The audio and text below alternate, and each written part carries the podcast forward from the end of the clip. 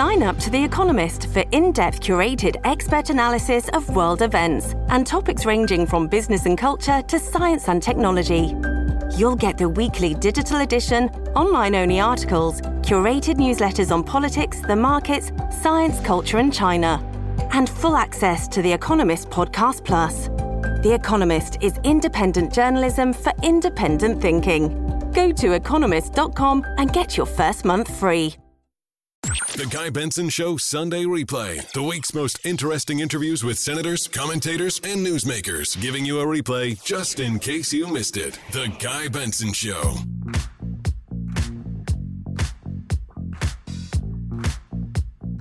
Joining me now here in studio is Bret Baier, chief political anchor for Fox News.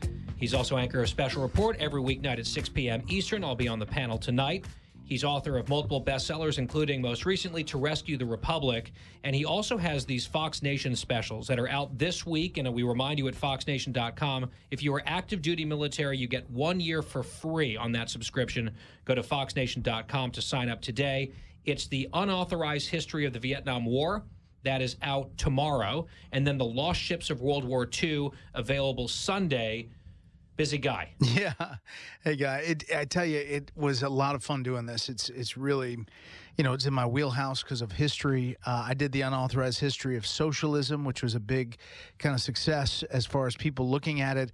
Um, it just digs deep into issues uh, that are overlooked in history. And for Vietnam, we discovered, uncovered, looked into a lot of different elements that weren't considered back then. Uh, different, you know, perceptions about what was really happening on the ground as opposed to what was being portrayed back here in the U.S. And, um, you know, it, it, just gives you a better sense of how well the U.S. was doing at the end, uh, despite the overarching painting that we failed and lost. So that's available tomorrow at foxnation.com, the unauthorized history of the Vietnam War, and then the lost ships of World War II, which sounds kind of exciting as well. That's Sunday over the long weekend. Bret, you were obviously covering what happened in Uvalde, Texas on Special Report. You were on later in the evening as well. Before we get to the politics of it and the reaction here in Washington, you're a dad. Yeah there are some stories that even a total news junkie, it is really hard to watch, let alone sort of push through and have to bring horrible information about death, especially of children, to viewers. How do you compartmentalize that stuff? Yeah, sometimes you don't, and sometimes that's okay. Uh, you're just trying to keep it together. Uh, I feel for the correspondents on the ground, like Bill Melugin, who was just outside that civic center, listening to families, you know, with the ultimate grief of finding out after hours and hours and hours of not knowing, and then they're told, and then you hear the screams in the back of your live shot. Um, you know that, you know, is is altering, um, but not anywhere near the pain that that anybody tied to that family is feeling. So I think it's important to emote. Um, you know, we're not robots, uh, but also uh, do it in a calm way that uh, you keep it together and tell the story. It's a horrible story. And I did say later in the night, I, you know, we as a society, I don't care where you are in your ideology, we as a society can't let this keep going. We can't.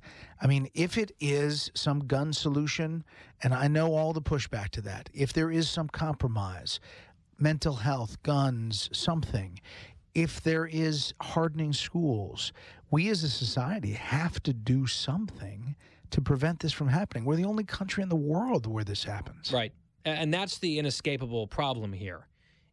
We have this unique issue where we have mentally ill, mentally disturbed, often young men with warning signs who then get access to guns and decide to take out their anger and frustrations and psychoses on other people.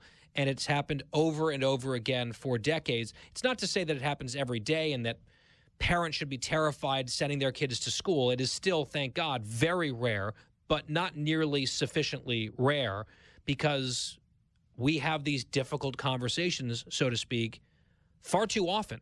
Yeah. And it feels like a carbon copy of the same conversation every single time. It does. And so I get the frustration of the people on the left who say, listen, we think the solution is guns and we are frustrated. And I get it. I mean, I, it bubbles up. And I get the frustration of the people on the conservative side who say, you know, you can't, it wasn't the gun who did it. It was, you know, the, the kid, the mental health. Oh, the, and, and often, I'll sorry to interrupt, but I think a lot of the frustration, speaking for myself on the conservative side, is not just on the policy level, but almost immediately we start getting blamed for this. Like, oh, we have blood collectively on our hands because we're all just a bunch of gun nuts. It makes it very hard to engage in a serious way with people who are saying you have blood on your hands. Oh, well, no, you have blood on your hands. No, I know. And we always get to the lowest common denominator quickly. Yeah, real fast. Really fast. And so it takes leadership to get us above that to 30,000 feet and getting something to happen because inaction is an action. That is a choice mm-hmm. that we're making. And we're now almost 10 years after Sandy Hook. And what has changed? What has changed is that a lot of kids in a lot of schools now go through what to do to barricade the doors and to be quiet when the shooter is in the hallway. Mm-hmm. You know, I mean, we have not changed the dynamic. One argument that we hear a lot is we need more armed security at schools. And the rejoinder to that is well, they had that down in Uvalde, and there was a, a shootout, and the officer lost, he was shot, and then the massacre occurred next. So I think the logical leap that some people make is because it didn't ultimately, quote, work in this case, it doesn't work at all. So let's move on from that. Good guy with a gun is a myth. Well, it's not a myth. There's many examples of good guys with guns preventing far worse things from happening, preventing these types of things from happening at all. It doesn't make headlines because the horrible thing didn't happen. That's exactly. that's the logical break here. So you say, oh well, it doesn't work. I don't know what they would want. No one there with a gun to have a chance to stop the guy. Right. But I think it's also simplistic for conservatives to say, well, we just need, you know, people armed to the teeth to stop the bad guys and that'll do it. I don't think that's really the whole picture either. But yeah. you you say stuff like this and people are already in their corners very defensive and I think that might explain why we do nothing ultimately. I know, and it's sad. And this is, we could go through a, a list of topics that fall into this category where all sides go to their corners. You know, after Sandy Hook, uh, the late Charles Krauthammer, whose green room uh, we dedicated just down the hall, was on special report and said, if you want to do something, you have to realize that you may have to lose some liberties. You may have to lose some something if you want to go down this road of security in some way, shape, or form. And we as a society have to balance that out. Like with TSA at the airports, we decided after 9 11 that that was worth our loss of just walking into an airport. Um, you know, now when you walk into Capital One Arena, you, you got to get screened. Um, you know, you can go see a basketball game and not have a gun, but you can go into an elementary school and and have one. So we have to analyze all of this stuff, and it, it just hasn't happened. And so somebody's got to do something. I don't care what party you're in; you just have to do it. Yeah. And I know you mentioned this with Shannon Bream last night. There's already talk again about the filibuster. Get rid of the filibuster so the Democrats, in this case, could do what they want. I sometimes wonder when that immediately starts coming up, and I see Kyrsten Sinema has already basically said no. Joe Manchin's going to be a no. Back to square one here. But if you got rid of the filibuster, do they think two two feet ahead of their nose? Which is, if the Republicans win a majority, which they very well very well might, think about what could be passed on guns, on abortion, on other on issues, taxes, on in the other direction. Yeah, that they almost seem like let's get rid of the filibuster and only we'll be able to, you know, be advantaged from that. That's also not how it works. And it, it just seems like people who know better say these things. I'm like, how long have you worked in this town? They're only five months away from potentially losing it. Right. So, yeah, you might get the win in the short term, but you may get it may get overturned or erased by a Republican majority if they mm-hmm. don't have the filibuster. The Senate's not supposed to work that way. It's supposed to be that you come to a compromise, that it is the place where the discussions happen and they work it out. Uh, it just hasn't been that way.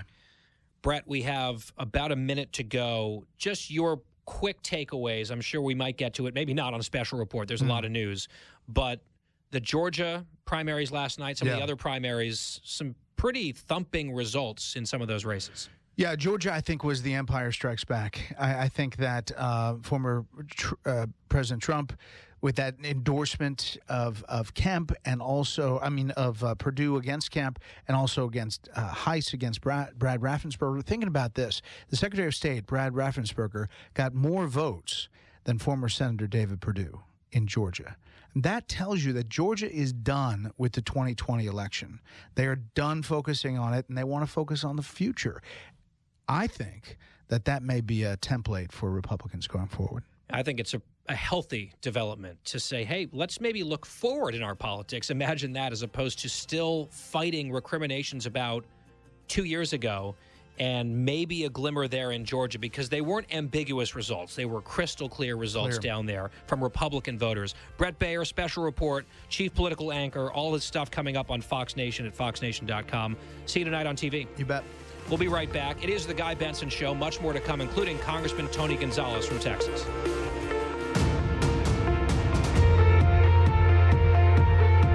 That was this week's edition of The Guy Benson Show Sunday Replay. For more Guy Benson Show, Go to GuyBensonShow.com or wherever you get your podcasts.